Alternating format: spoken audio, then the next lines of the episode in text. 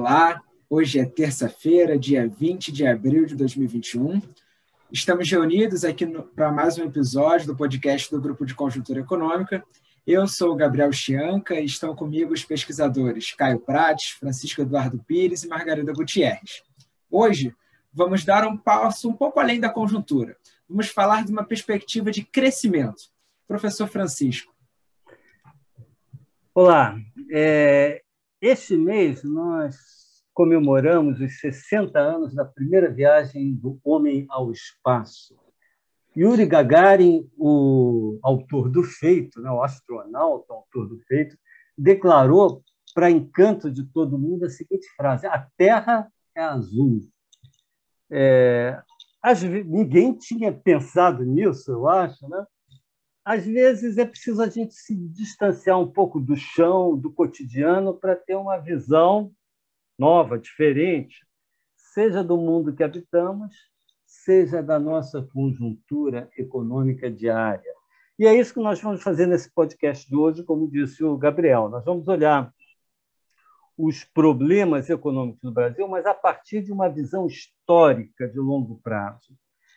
Para isso, é, nós vamos tirar proveito da base de dados do FMI, que, ele acaba, que acaba de ser atualizada é, por ocasião do lançamento do World Economic Outlook, que é, é uma publicação que foi, inclusive, é, comentada aqui no podcast anterior, há 15 dias atrás, quando foi lançada essa publicação. Pois bem, nessa publicação do, do, do FMI, nós temos uma série longa do PIB de 195 países, economias emergentes, economias pobres, é, economias avançadas. Esse, o PIB desses países é medido pelo critério de paridade do poder de compra da moeda. Esse é um método adequado para calcular o PIB real né, de cada país, porque ele evita que variações bruscas da taxa de câmbio, por exemplo, causem variações do PIB em dólar de um país, sem que tenha havido, na verdade, uma alteração efetiva da produção de bens e serviços. Então, a, a, a, o objetivo de calcular em PPC ou em dólares internacionais, que é como o FMI chama esse cálculo, é, é, o objetivo é exatamente calcular o, o PIB real, né? É, pois bem, é, do fim da Segunda Guerra Mundial até o final da década de 70, o Brasil foi uma das economias que mais cresceu no mundo. Na verdade, foi uma das três economias que mais cresceram no mundo. Mas a partir dos anos 80, da década de 1980, esse quadro mudou completamente. Né? É, comparando o, o, desempenho da economia brasileira nessas últimas quatro décadas com dos nossos pares, é, é, essa comparação revela um retrato do Brasil bastante negativo, do qual, sobre o qual nós devemos refletir cuidadosamente. Para isso, nós fizemos um exercício com os dados do FMI é, para exatamente calcular o desempenho relativo do Brasil, relativo aos nossos pares. Primeiramente, é, eu preciso dizer aqui que a variável que a gente utilizou não foi exatamente o PIB, mas sim a renda per capita, ou PIB per capita, né? já que este é um indicador que é, controla o desempenho pela população, isto é, evita que países com crescimento demográfico rápido é, pareçam estar tendo um bom desempenho econômico, um desempenho melhor do que o que efetivamente eles estão tendo. Né?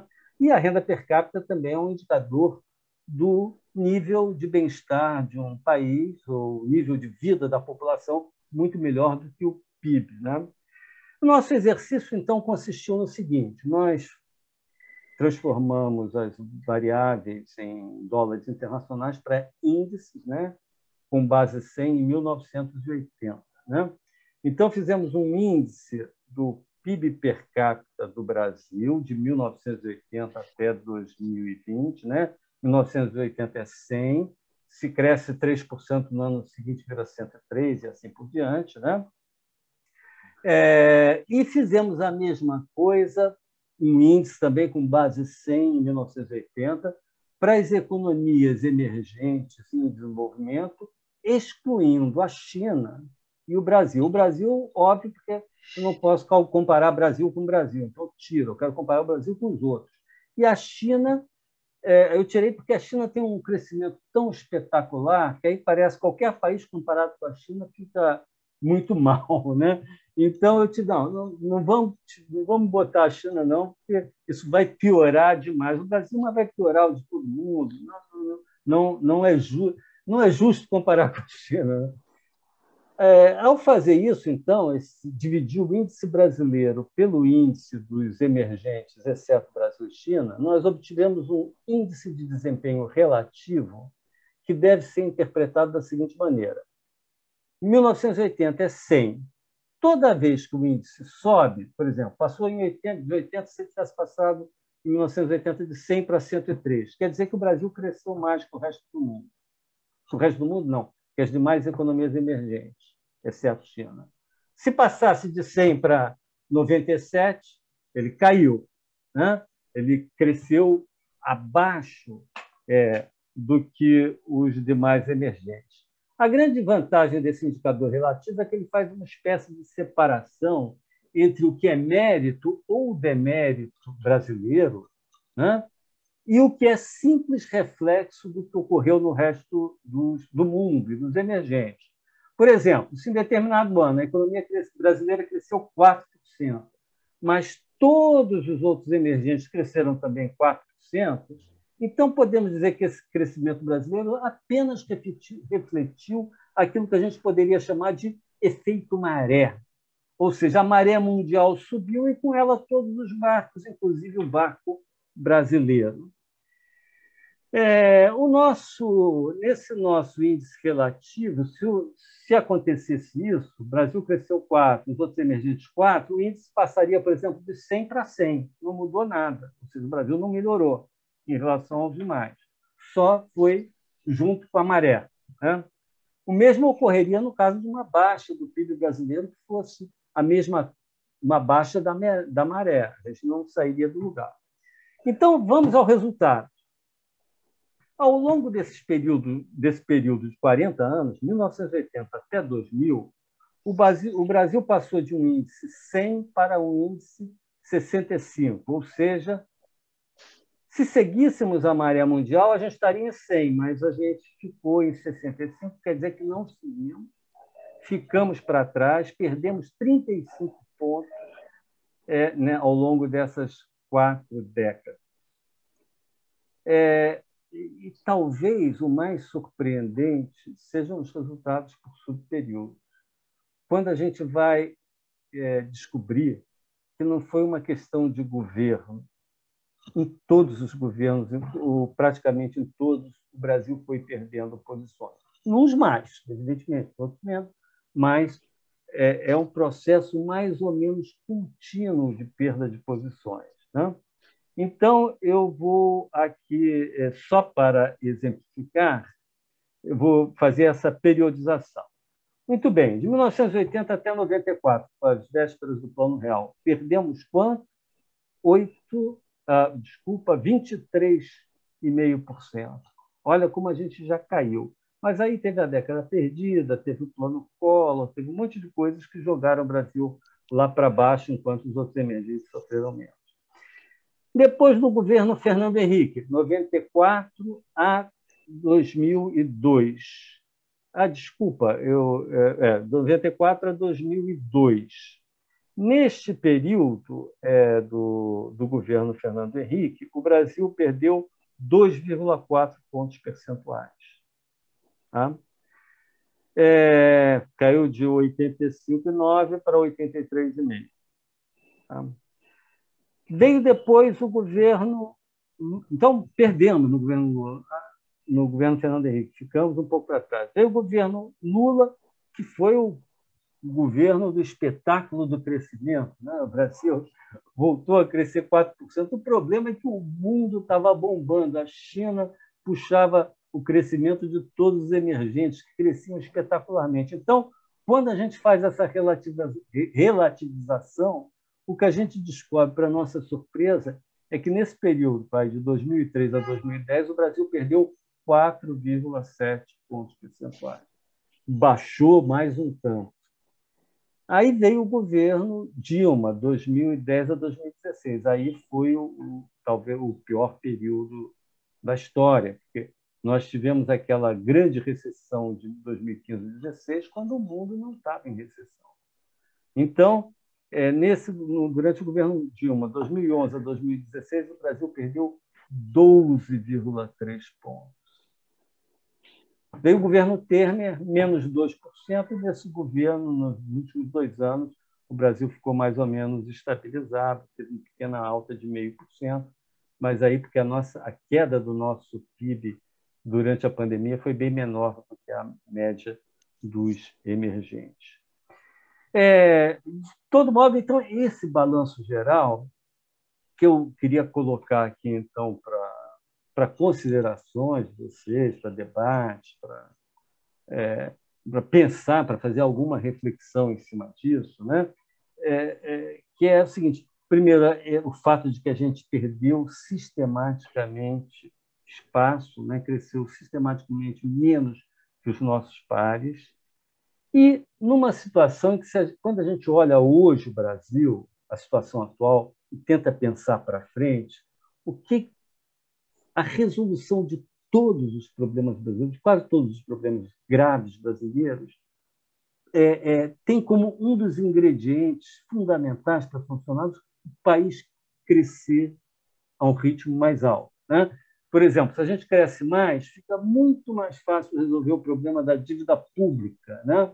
Porque se o PIB está crescendo mais do que a taxa de juros, só isso já é um grande empurrão no resolver o problema da dívida pública.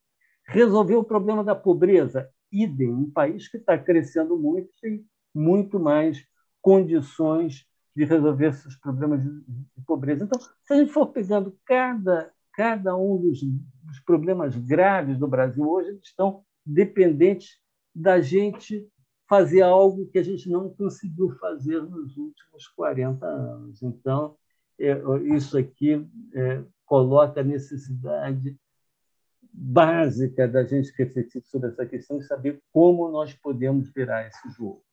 Então, queria passar aqui para é, colocar dessa questão geral, vou passar então aqui para o Caio, para a Margarida, Gabriel, se quiser quiser fazer algum comentário também. É, queria fazer alguns poucos comentários aí sobre o, o, tema que o Francisco colocou, que é muito interessante, até a gente colocar em perspectiva história esse longo declínio da economia brasileira dos últimos 40 anos.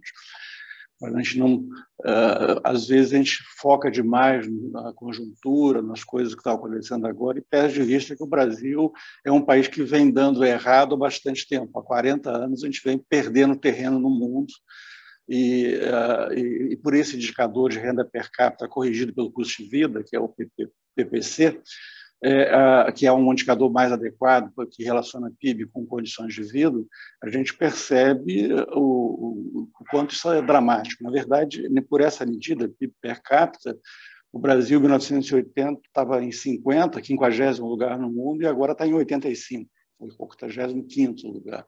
Então, vocês têm uma ideia do que foi a, a derrocada do Brasil nesses 40 anos. Eu queria fazer só um comentário pontual sobre isso, a respeito de um tema que hoje é cada vez mais presente, com toda a razão, na sociedade brasileira, que é a questão da desigualdade social, do combate à pobreza, que é um, um tema uh, uh, central e certamente vai ser uh, cada vez mais um tema central da agenda de qualquer governo. É, um ponto que, que, juntando a essas duas coisas, o péssimo desempenho é, nos últimos 40 anos e essa questão da desigualdade social e da pobreza, o ponto que eu queria destacar é que muitas vezes, quando se discute a questão é, da desigualdade social, se foca especificamente na desigualdade social. De fato, o Brasil é um dos países mais desiguais do mundo, não há dúvida sobre isso, mas sem omitindo o fato de que, na verdade, nós temos. O Brasil não é um país rico é, que tem desigualdade social, como muita gente pensa, porque como o Brasil é, é a oitava economia do mundo, por conta do, do, tamanho da sua população, tamanho do seu território, etc., é a oitava economia do mundo, por essa medida também, PPC, é, é, muita gente diz, não, o Brasil é um país rico, só que é um, Brasil, um país extremamente desigual. Então, a agenda do governo tem que ser, essencialmente, o combate à desigualdade. É uma frase que muita gente repete.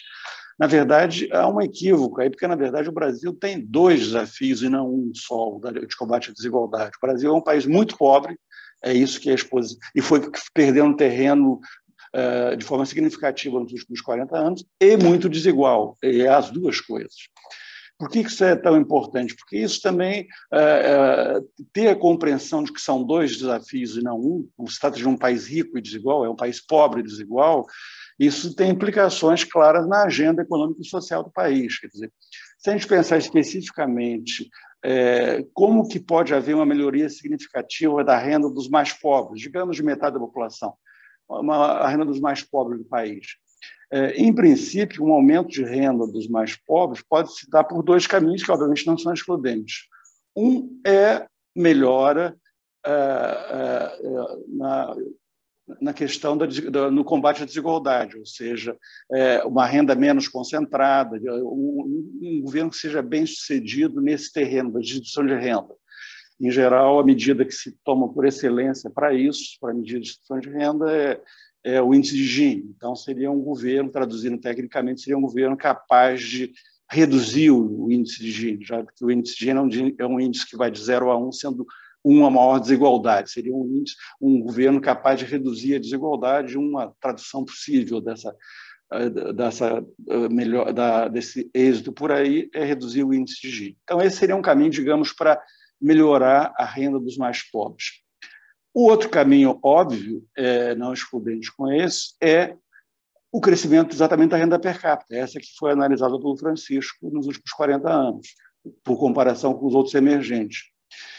É, se a gente supuser por hipótese, e na verdade essas coisas não mudam muito, um índice de estável, ou seja, que a distribuição de renda não piora nem melhora, continua, no nosso caso, tão ruim quanto é, é na verdade, é, o, o, a, o, quanto mais o país crescer a renda per capita, mais vai, vai, vai aumentar a renda dos mais pobres. Se, se, a, se o índice de Gini está estável, significa que a renda dos mais pobres cresce em linha com a renda per capita do país.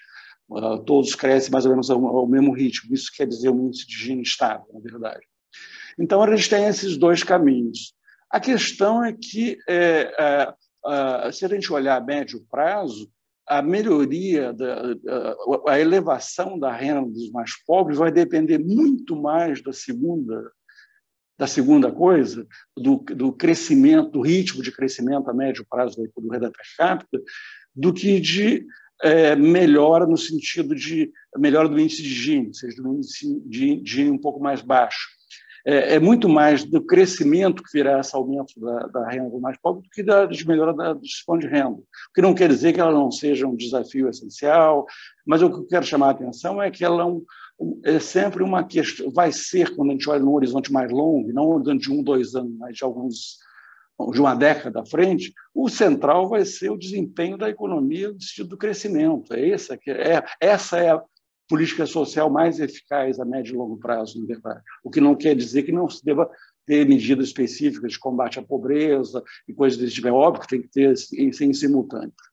Mas só para encerrar, eu queria dar, para pensar isso, esse fato, é, o quanto isso é importante, eu queria pensar, eu queria chamar a atenção para um ponto que é o seguinte: nesse grupo de emergentes que o Francisco se referiu, exclusive Brasil, exclusive China, se olhar para a América Latina, há um país que é um extraordinário êxito nesses últimos 40 anos, que é o Chile. É, para vocês terem uma ideia, o, o Chile, é, em 1980, tinha uma renda per capita que era tipo 27% da renda per capita americana. E o Brasil, naquela mesma época, tinha uma renda per capita mais perto de 40, 38, alguma coisa por cento da renda per capita americana.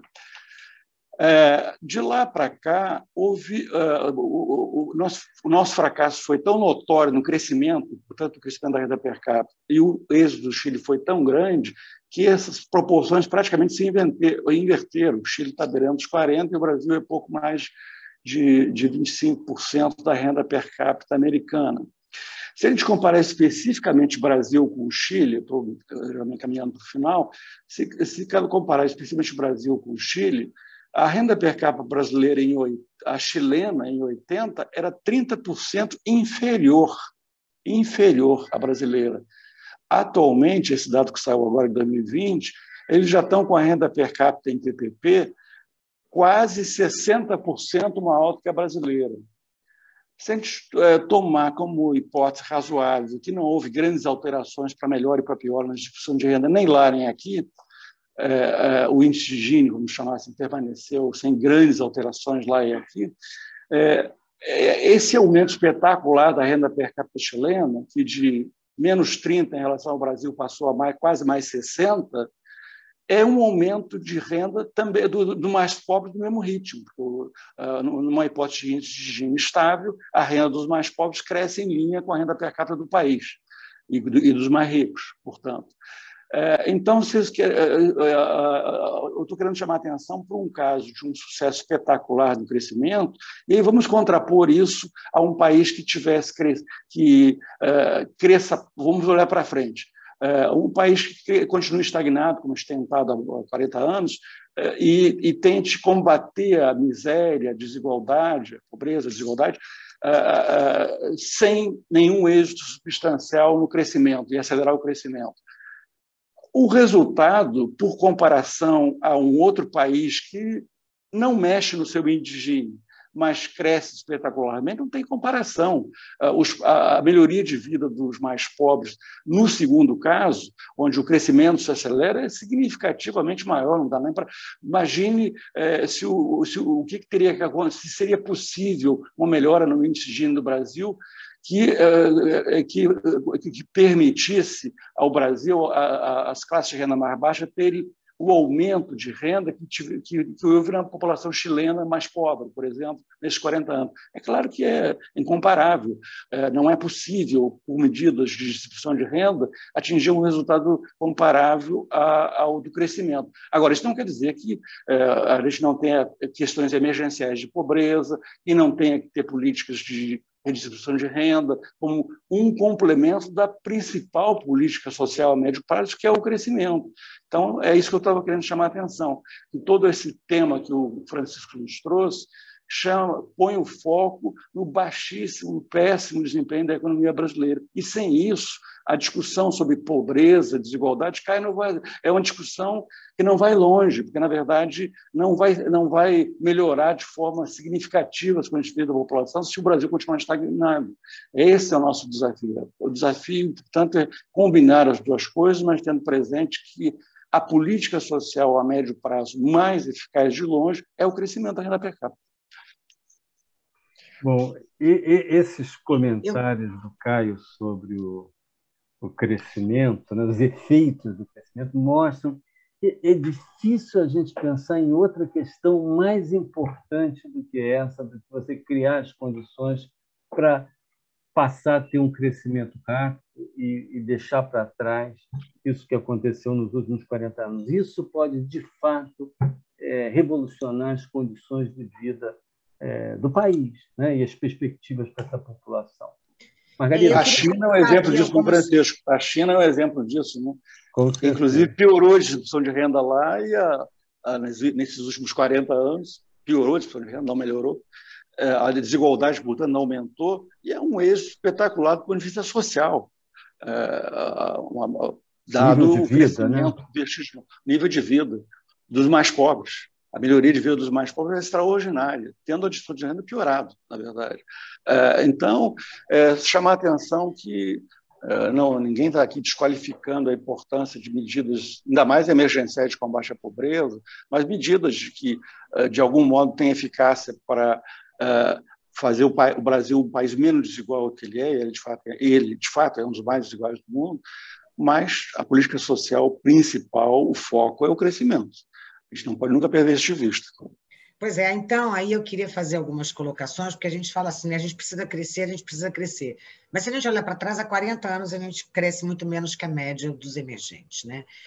é que não é fácil. Na verdade, a gente tem aí que entrar num debate, vamos ver se ano que vem a gente já começa a entrar, e nos próximos governos a gente tenha isso, que é uma agenda que, em muitos casos, vai mexer com interesses de alguns segmentos da sociedade. Né?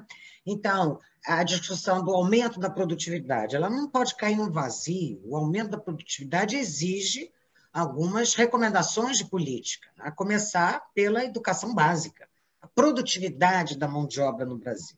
Então, as transferências de recursos que se façam nessa direção, que de fato privilegiem o foco, né, seja a melhoria na qualidade do ensino básico, que é fundamental para lá na frente fazer com que aquele indivíduo que tinha condições ao nascer piores chegue ao mercado de trabalho em condições melhores, iguais a, qualquer cidadão.